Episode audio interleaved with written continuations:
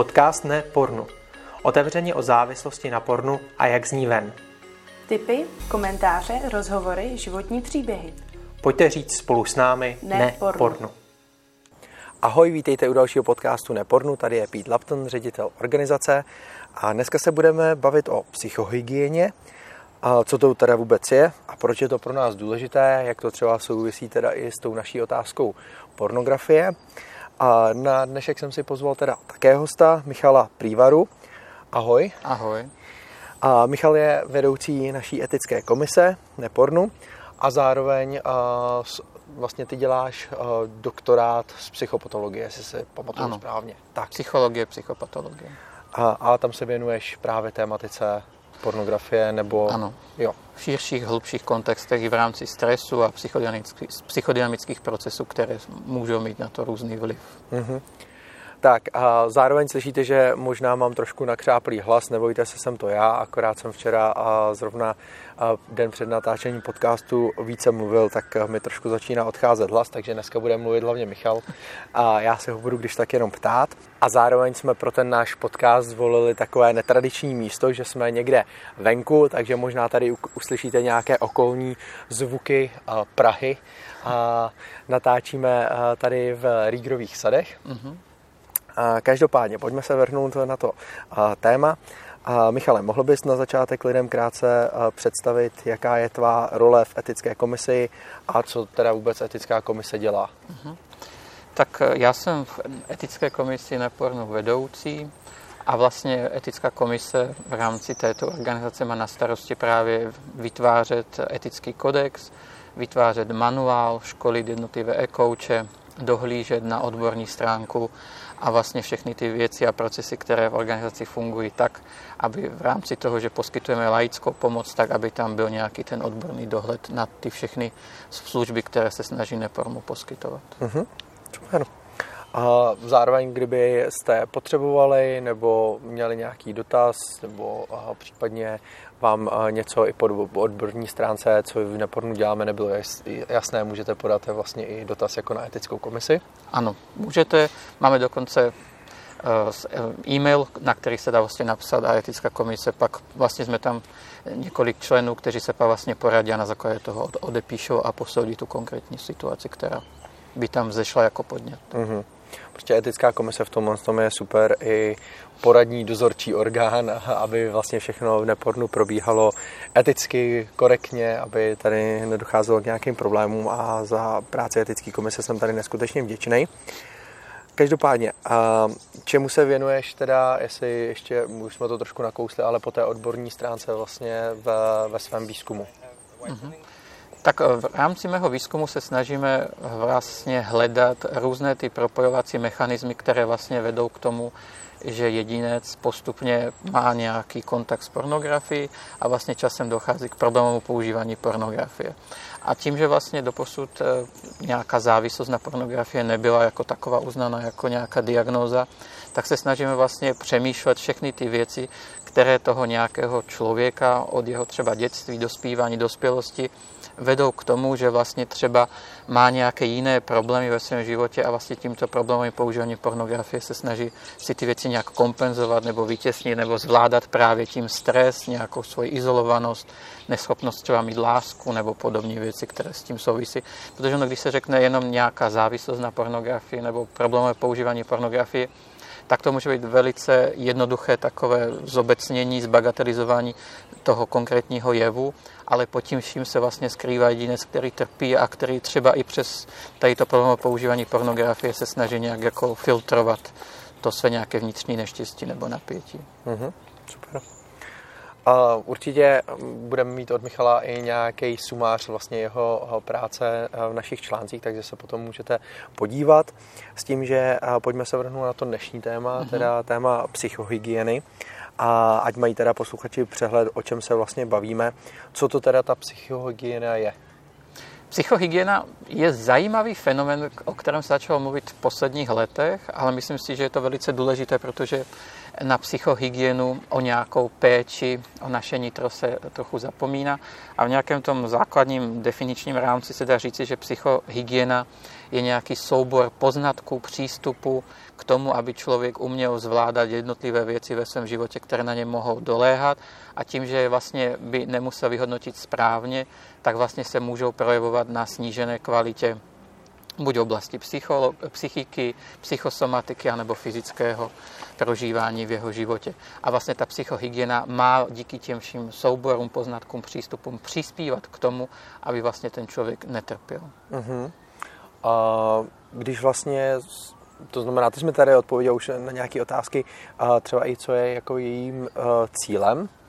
A možná, když vlastně člověk jakoby trošku dohledává, tak vlastně najde, že to je právě i nějakých teda prevence nemocí, mm-hmm. a, i psychických, tak ale i fyzických vlastně. Jakým způsobem třeba v tomhle tom a naše psychika souvisí i s naším fyzickým zdravím. Například e, u chronického stresu, který vlastně postupně u člověka může hodně somatizovat, tak vlastně to, to, co vlastně člověk dlouhodobě neřeší a prožívá ve své psychické stránce svého života, svého bytí, tak vlastně v to, díky tomu chronickému stresu nebo díky tomu, co dlouhodobě nemá ve svém životě vyřešeno, tak se to právě projevuje tím, že to v, to v té fyzické části těla somatizuje a tím pádem člověk může dostat potenciálně rakovinu, může mít depresie, může tam být ty deprese, které můžou být jako dlouhodobé, které můžou být víc časem jako k nějakým suicidálním pokusům. Je tam celé spektrum toho, co vlastně se v člověku může stát, když něco v člověku postupně chronicky působí velice dlouho. Uh-huh. A mluvil se potom vlastně i o nějaké udržení nebo i zvýšení jako výkonnosti v práci, ve škole, v nějakém běžném životě, v nějaké fungování. Uh-huh. A to je asi další um, část teda psychohygieny nebo cílem. Ale to vychází právě zase z toho eh, momentálního zaměření i společnosti, ve které žijeme, protože uh-huh. kdysi když se podíváme na jiné statistiky a jiné výzkumy z let předchozích a teď, tak vlastně vidíme, že vlastně ten dnešní jedinec dokonce už od dětství je zaměřený na výkon. Uh-huh. Že musí podávat nějaké výkony v různých oblastech, ve škole, ve vzdělávání, ve sportu, v umění, víceméně v jakékoliv oblasti, kde ten člověk nějak žije, tak musí podat v dnešní době výkon. A ten člověk je víceméně pak pořád vystavovaný nějakému dlouhodobému účinku toho stresu a tak pak vlastně ten člověk nemá nějaký ten prostor nějak jakoby odpočívat, protože v dnešní době někdy i z toho odpočinkového systému, který si člověk nějak zakomponuje do svého e, života, tak se může stát taky výkon. A ten člověk vlastně nemá pak právě ten prostor na to, aby si mohl normálně odpočinout, kde by opravdově relaxoval. Uh-huh. Protože pak zase nastává ten, e, ta velká disproporce, ten velký rozdíl, že lidi, co už neumí odpočívat, relaxovat, tak vlastně jenom prokrastinují, kde se teda úplně jakoby odpojí od sebe. Uh-huh. Což vlastně může potenciálně vést samozřejmě i k, k narušování třeba vztahu. Uh-huh. Jo, to znamená vlastně dobrá psychohygiena, tak vlastně je základem i pro to, aby člověk byl schopný nějak fungovat i v rámci vztahu. Je to tak? Ano, víceméně jedna z definicí, že člověk je člověk, nebo bytost vztahová. Vztahy nás utvářejí víceméně od narození. Vždycky je tam vztah dítě, matka, pak postupně přicházejí první vztahy, první kamarádství, první zamilování a tak dále. Všechny tyto vztahy, vztahy ve škole, vztahy na pracovišti, všechny tyto vztahy jsou velice důležité pro vytváření toho života a toho psychosociálního zázemí toho člověka. Uh-huh, super. A možná teda ještě otázka, proč vlastně je důležité bavit se o nějaké dobré psychohygieně i ve spojitosti s právě problematikou pornografie a problematického užívání? To je zajímavá otázka. Důležité je to asi v tom slova smyslu, že když člověk nemá čas být sám ze sebou, čas sám pro sebe a vlastně člověk má mnoho povinností, které musí během dne splnit, pak teda různé stresové faktory se ho dotýkají. Možná jsme ještě nezmínili, že ono stres na jedné straně je velice důležitý, protože stres člověka vždycky pohání dopředu, učí ho různé věci v životě zvládat velice dobře. Víceméně stres má i pozitivní funkci. Na druhé straně ten dlouhodobý stres, opakovaný stres na pracovišti, ve škole, ve vztazích a tak dále, způsobuje to, že vlastně ten člověk časem není až tak odolný, jak by mohl být, protože všech, každý negativní faktor, který trvá nějakou delší dobu, se pak může právě podepsat na tom negativním působení toho člověka. A když vlastně člověk nemá nějaké zásadní dobré pilíře, ty psychohygieny, tak se právě ten člověk může nějakým způsobem dostat k tomu, že se snaží jako rychle v sobě najít nějaký dopamin, nějaký adrenalin, snaží se rychle nabudit sám sebe a taky i odpojit od těch všech problémů i stresových situací, které v životě vlastně se ho dotýkají. No a může se stát, že jedna z těch potenciálních věcí, jak se sám sebe od sebe odpojit, jak jakoby zapomenout na nějaké ty problémy nebo všechny ty stresy a všechny ty úkoly, které ještě nejsou dodělány, tak právě, že třeba šáhne potom problémem používání pornografie. Uh-huh. Takže tady se teďka nabízí samozřejmě otázka, jako co s tím uh-huh. a, a možná nějaké praktické typy. Um, a samozřejmě u každého se to může projevovat možná trošku jinak samozřejmě, uh-huh. každý jsme jiní, musíme si najít svoje cesty, ale nějaké, jestli existují třeba nějaké obecné principy nebo doporučení, jakým způsobem teda pečovat o svoje duševní zdraví. Péče o duši víceméně pod tím vším rovná se i péče o tělo, péče o vztahy. Jaký člověk je, takové má přátelé. To s tím jedním druhým souvisí velice, velice silně, byť se to tak nemusí zdát na první pohled. Eh, jak si pomoci, jak pečovat sám o sebe, no to je velice náročná otázka, kterou není jednoduché zodpovědět, protože 100 lidí 100 chutí, 100 životních příběhů, různé jiné psychosociální zázemí, ze kterého člověk pochází. Ale to asi to základní je, že člověk by se někdy z času na čas měl zastavit a sám sebe se zeptat, co chci a co potřebuji. Uh-huh. Dokonce existuje taková technika, kde vlastně člověk třeba v průběhu deseti minut během dýchání, pomalého dýchání, kde je úplně sám, tak si vlastně člověk opakuje, co chci a co potřebuji. A možná to zní trochu divně, ale ono to tělo a ta duše někdy člověku řekne, co chce a co potřebuje.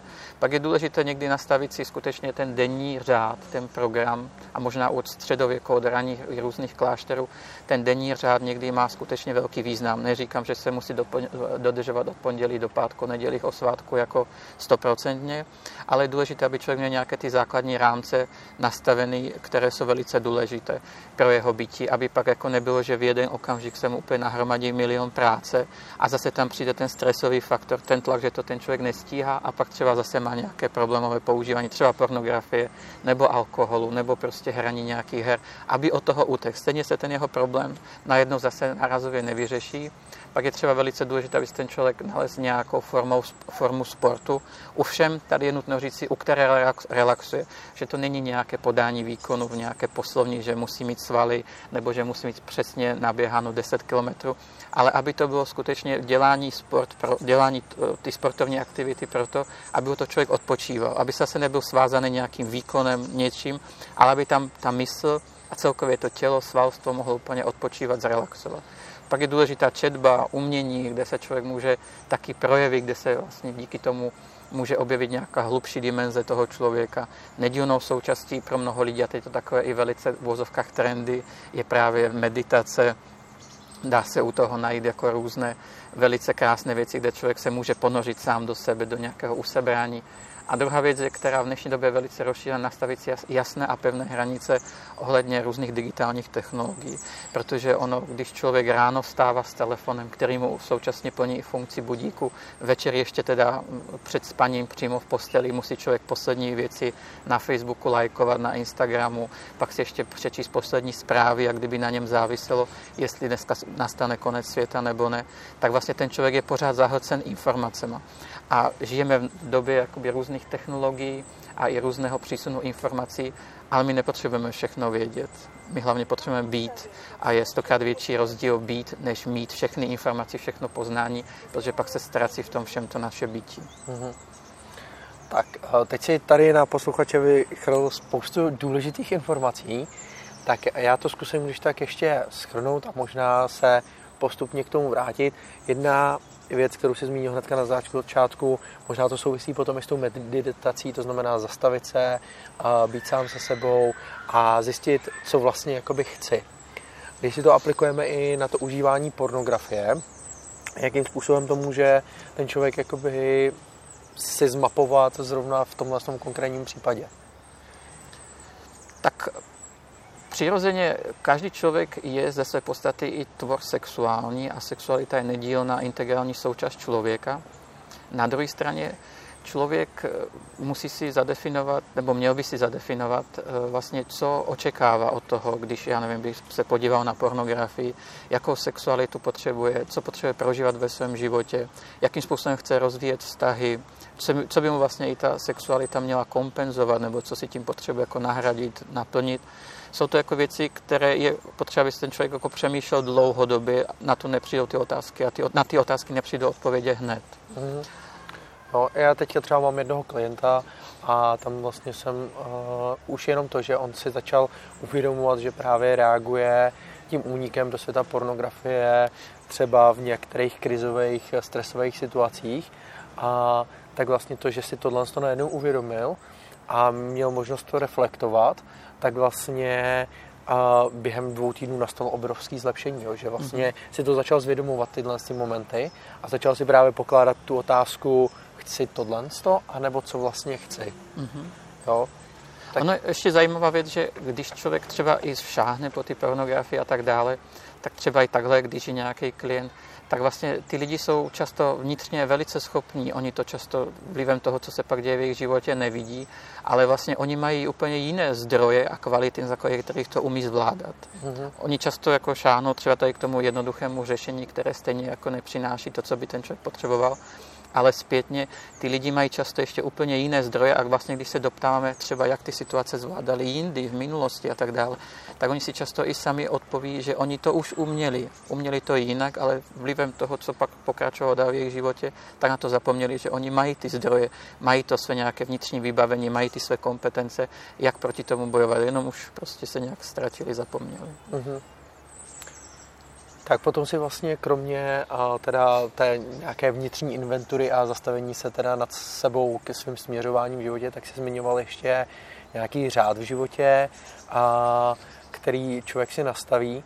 Mně k tomu tomu napadá a tím, jak prostě mi je teďka skoro 35 mhm. a, a nějakým způsobem člověk už si prošel aspoň pár fázema, jo, tak zároveň uh, vidím, že někdy se lidi zaseknou v tom, že si myslí, že si nastaví život jako jednou provždy a už to bude fungovat. Jo? A ono to tak jako nefunguje. To znamená, že eh, člověk si asi musí tyhle ty zastavení a to plánování, se strukturování svého času asi dělat průběžně trošku, ne? Tak jedna je, my žijeme takový zajímavý svět, kde často si eh, dáváme do tohoto světa takové různé iluzorní představy a jistoty.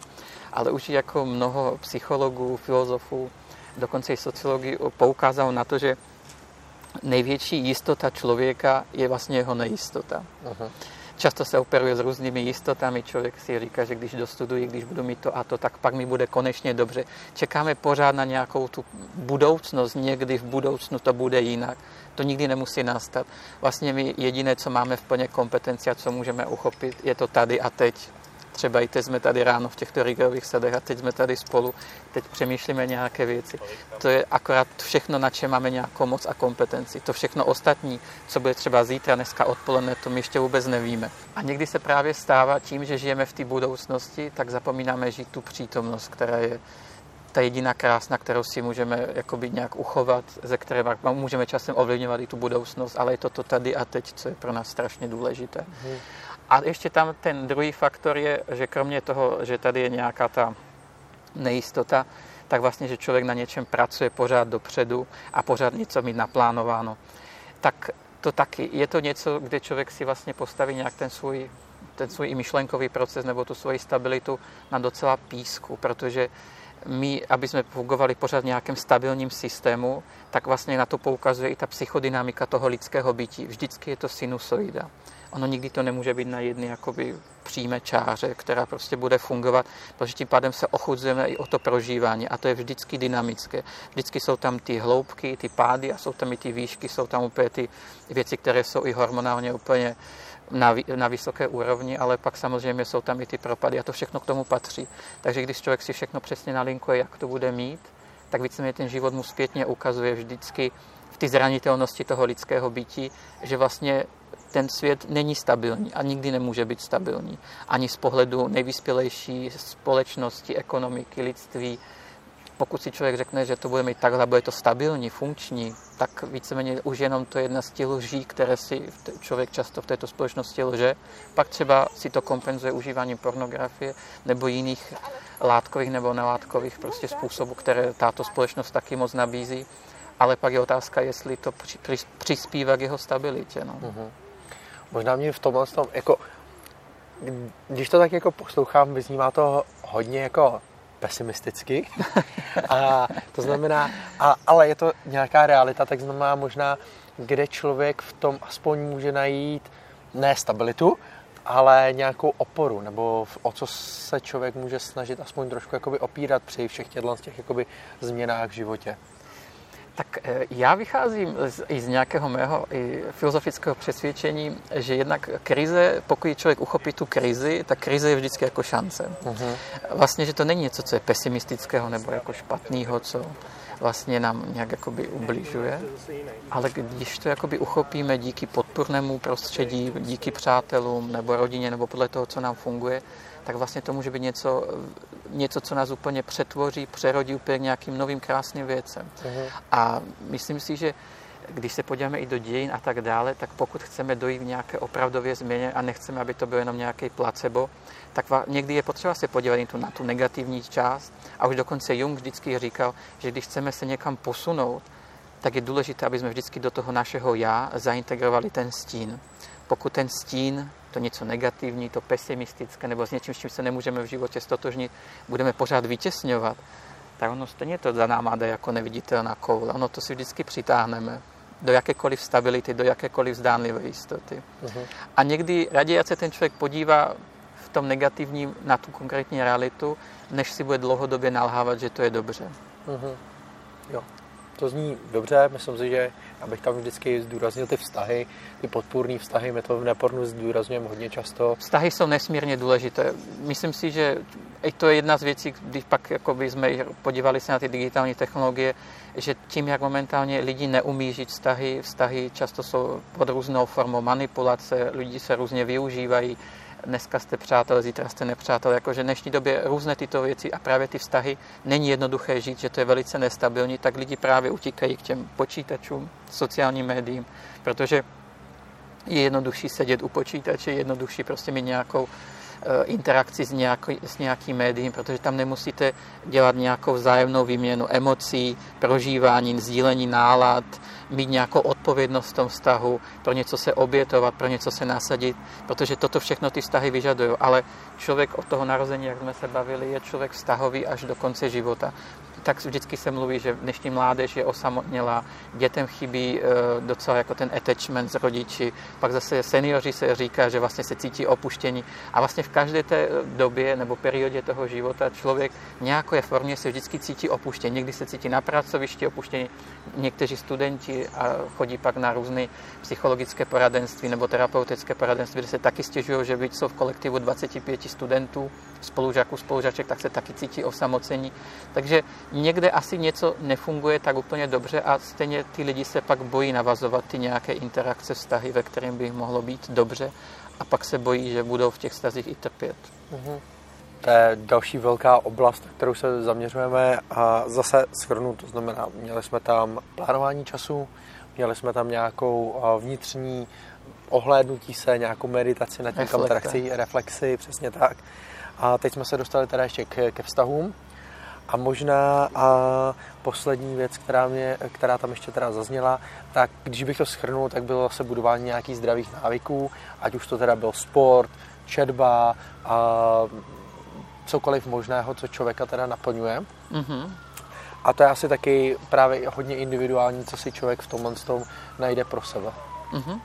Určitě, protože, eh, jak jsem říkal, 100 lidí 100 chutí, vlastně každý člověk má nějaké jiné zaměření, někdo je víc analytický, někdo je víc zase racionální, někdo je zase víc eh, emočně založený, a někdo má rád více sport, někdo má zase rád víc umění. Je vždycky, aby si ten člověk nalez a sám pojmenoval, co je mu příjemné, co je pro něj důležité, v čem se on cítí dobře, protože ten odpočinek, ten relax, to, aby se člověk nějak jakoby načepal, protože díky zdravému relaxu a díky zdravému odpočívání vlastně člověk eh, se vyzbrojuje na to, aby vlastně byl schopný zvládat ty návaly toho stresu, kdy už je toho moc. Takže díky tomu, že člověk si to najde, jako když to řeknu, aby si nalez melodii své vlastní duše, aby si nalez ty správné noty, které mu budou hrát v tom relaxu, v tom odpočinku tak, aby ho to umělo naladit zpátky do toho well-beingu, do toho uh-huh. dobrého bytí. Ale tu melodii vlastního srdce, vlastní duše musí postupně si najít sám. A on musí být skladatel, skladatel těch písní, těch básní, které mu budou pomáhat. Uh-huh.